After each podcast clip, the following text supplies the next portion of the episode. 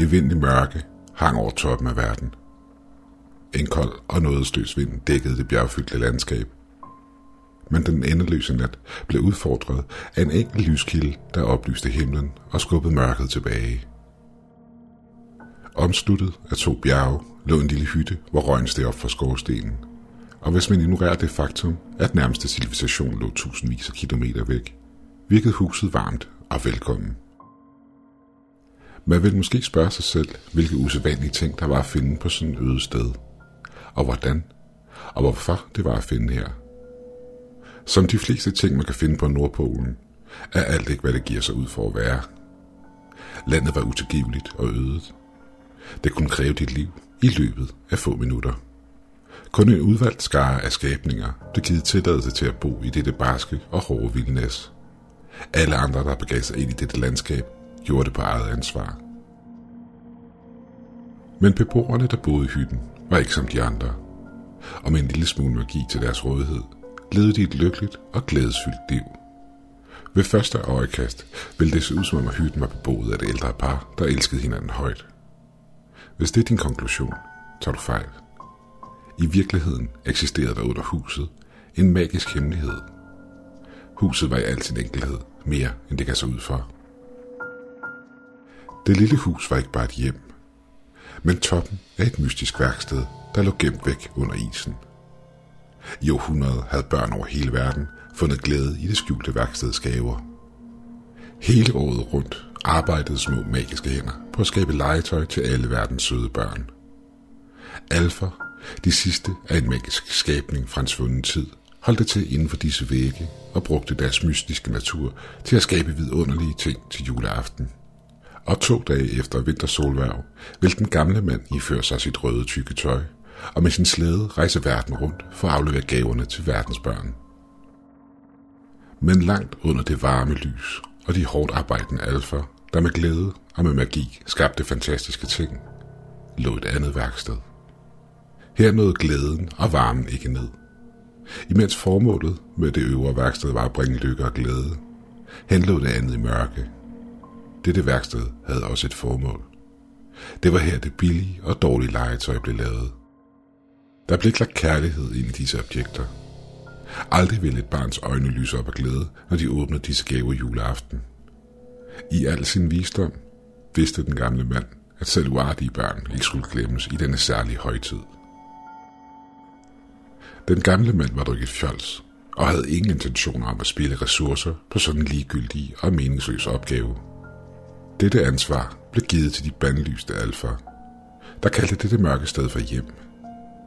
Dem med selviske hjerter og et grådigt begær fik fjernet deres udødelighed og visnet væk i mørket, kun i selskab med de dårligste materialer til at fremstille de dårligste gaver. Eta sad i det dårligt oplyste hjørne ved sit slidte arbejdsbord.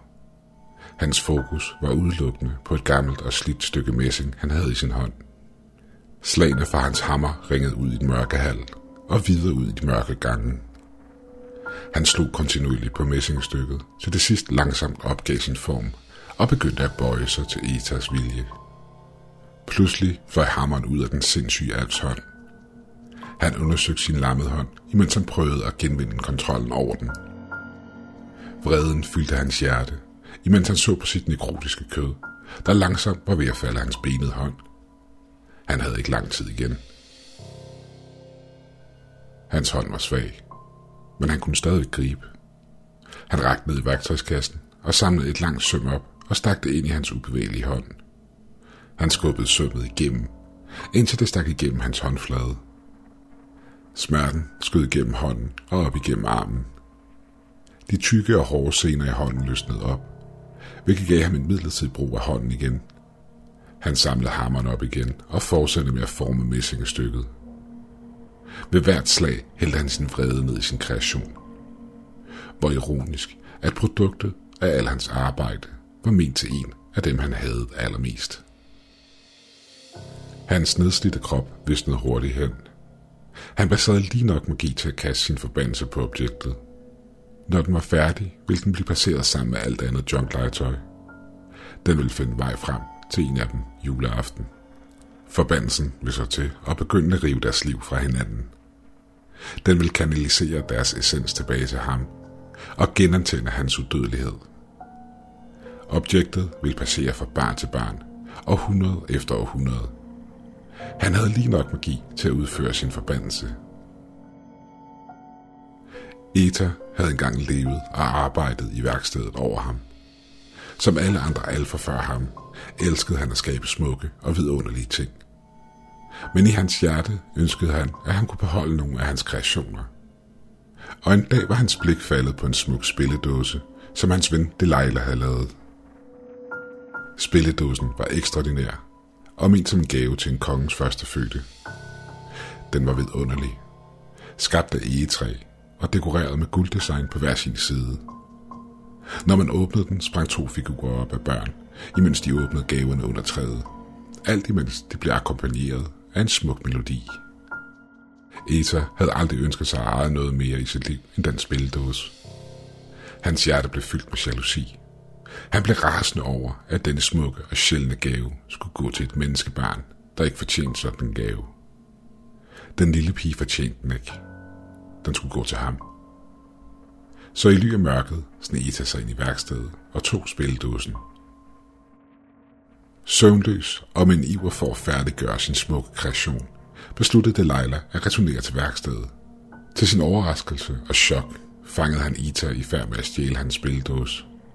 Delilah var meget vred over grådigheden og tyvagtigheden. Tyveri mellem alfa var noget, der ikke blev tolereret. Ita tækkede sin ven om ikke at rapportere ham, men Delilah fandt ingen noget og vendte sig for at rapportere Ita. Desperat valgte Ita at gøre det eneste ting, der var at gøre. Han greb hammeren og plantede den i hans vens baghoved om og om igen, indtil der ikke var mere liv tilbage i den livløse krop. Trods hans forsøg på at skjule sin gerning, kunne han ikke undslippe den gamle mands visdom. Ydmyget og æresløs blev han forvist fra værkstedet, og hans elskede spilledås blev taget fra ham og givet til den lille prinsesse. Med udødeligheden fjernet, blev han kastet ned i den kolde mørke gang i det andet værksted, hvor han skulle tilbringe resten af sine dage. Aldrig mere skulle han lave smukke og vidunderlige ting. Som årene gik, voksede hans had til børn, og langsomt åd hadet sig ind i hans mentalitet. Hans tænder skar sammen, når han tænkte på, at menneskebørnene blev givet alt, imens han havde intet. Bøjet over sit arbejde, fordybede han sig i færdiggørelsen af sit mesterværk. Han stirrede ned på armbolden, imens hvert slag bragte et barns ansigt frem i hans sind. Det lever i varmen. Hammeren formede messingen til en cylinder. Det fylder sit ansigt med slik og søde sager. Små ben blev svejs på plads. Det får alt, hvad det peger på af mor og far. Et misformet hoved med skæve ører tog form. Det får alting. Messingen blev pusset op. Den får alting. Små tyrkise sten blev tilføjet messingen. Jeg hader den. En rød rubin blev sat fast på den ene side af figurens ansigt. Jeg hader den. Endnu en rød rubin blev sat på figurens anden side. Jeg hader dem alle sammen. I gløden fra ilden holdt Ita den lille messingfigur op. Det var en skrækkelig repræsentation af en kanin. Dens krop var brudstykker af messing, med en bleg tyrkisk sten ved hver sammenføjning. Dens hoved var misformet, og den gav indtrykket af, at den indeholdte en død ting, der var gemt væk i en kanin fuld af liv. Han placerede figuren på et lille sølvfad, hvor hver siderne bestod af et spejl. Med figuren stående med ansigtet mod et af spejlene, åbnede han en lille beholder, der indeholdt en klar væske. Det var lymfe fra en anden alf, og var kilden til magien, der flød gennem deres kroppe. Et par dråber faldt ud af flasken og ramte figuren som spejlene, hvilket fik den til at lyse op med en gylden glød. Ita lukkede øjnene og talte Wormwoods ord på alfernes sprog. Den klare væske blev sort og plettede overfladen på både figuren og spejlene. Gløden skiftede fra en gylden til en lilla og fadede sig langsomt væk. Tilfreds med resultatet placerede han forsigtigt en klud over objektet. Uden at fjerne blikket fra den, placerede han den i en lille kasse, der var dekoreret med juleindpakningspapir. Færdig med sit arbejde, vendte Ita sig om for at gå, imens han skubbede linet fra flere døde alfa, der hang ned for de bærende bjælker i det andet værksted til side. Deres livløse kroppe var drænet for hver en dråbe magisk lymf. Itas beregninger havde været korrekte. Han havde lige nok magi til at føre forbandelsen ud, der nu var på objektet ud i livet. Den vanvittige alf smilede og begyndte at grine højlydt. For første gang i lang tid fyldtes Itas hjerte med forventningsglæde til den kommende jul.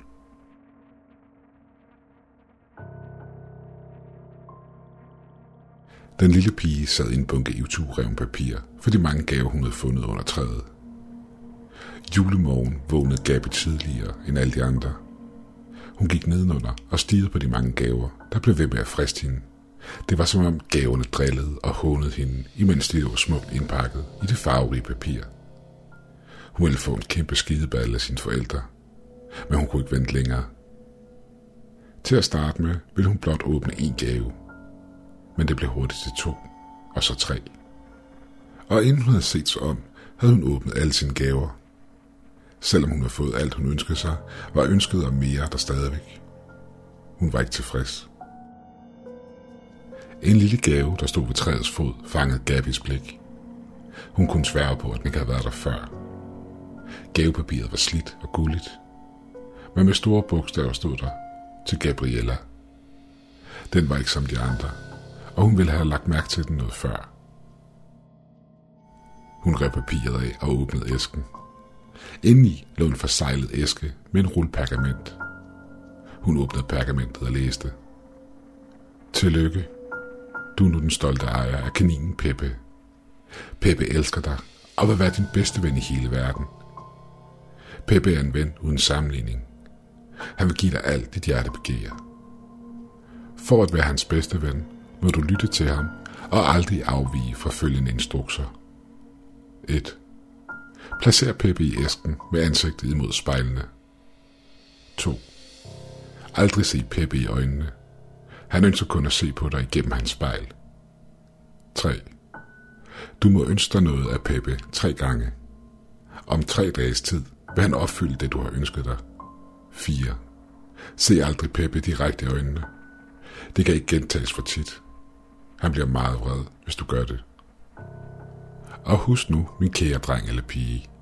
Peppe elsker dig mere end noget andet i hele verden. Peppe vil sørge for, at ingen nogensinde gør dig ondt. Og hvis du elsker Peppe, så vil du lytte til ham, og han vil til gengæld gøre alt det, du beder ham om. Peppe elsker dig, og ingen vil nogensinde komme imellem dig og ham.